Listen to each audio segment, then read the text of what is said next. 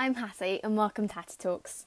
Today I will be talking about quantum physics and hopefully making it simple. Quantum physics is essentially the description of subatomic particles and how they work and interact with light. Subatomic particles are particles that make up atoms, so electrons, protons, and neutrons. Many people have heard of the famous thought experiment, Schrodinger's cat, which was first devised in 1935 by an Austrian physicist called Erwin Schrödinger. He imagined placing a cat inside a box with a device that had a 50% chance of killing it within an hour. He asked the question, at the end of the hour, is the cat dead or alive? Using logic, one would assume that the cat is either dead or alive, but he pointed out that according to quantum physics, the cat is equal parts alive and dead at the same time until observed. Only once we open the box can we conclude whether the cat is actually dead or alive. This seems crazy, which was Schrodinger's point. He himself found it so absurd to think about that he abandoned his theory and instead concentrated his writings on biology.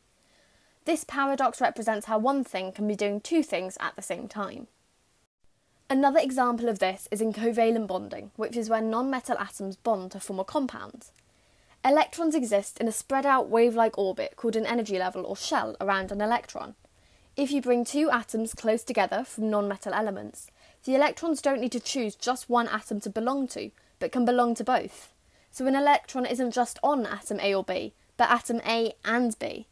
Atoms do this to become more stable, and to be stable, they need to have full outer shells of electrons. For example, in a chlorine molecule where there are two chlorine atoms, each chlorine atom has seven electrons in their outer shell, and they need to have eight to be stable. So, when they join, chlorine atom A shares one electron with chlorine atom B, and chlorine atom B shares one electron with chlorine atom A. This way, they both have full outer shells of 8 electrons. This is shown in dot and cross diagrams, where all the electrons for one atom are drawn with crosses and the others with dots.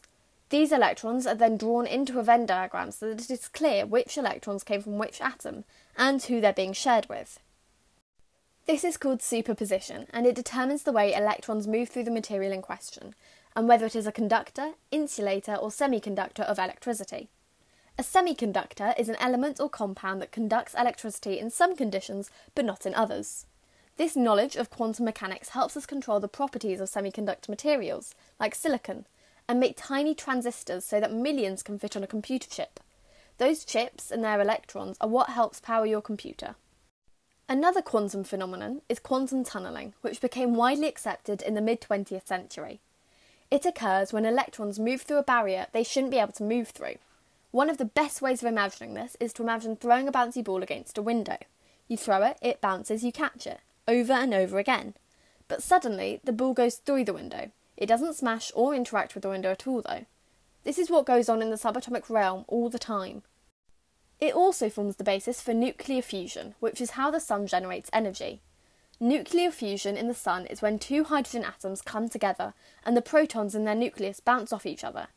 If it wasn't for quantum tunneling, they'd bounce off each other and nothing would happen. In reality, however, what actually happens is they quantum tunnel into each other, and that's what lets them fuse and release light and heat energy.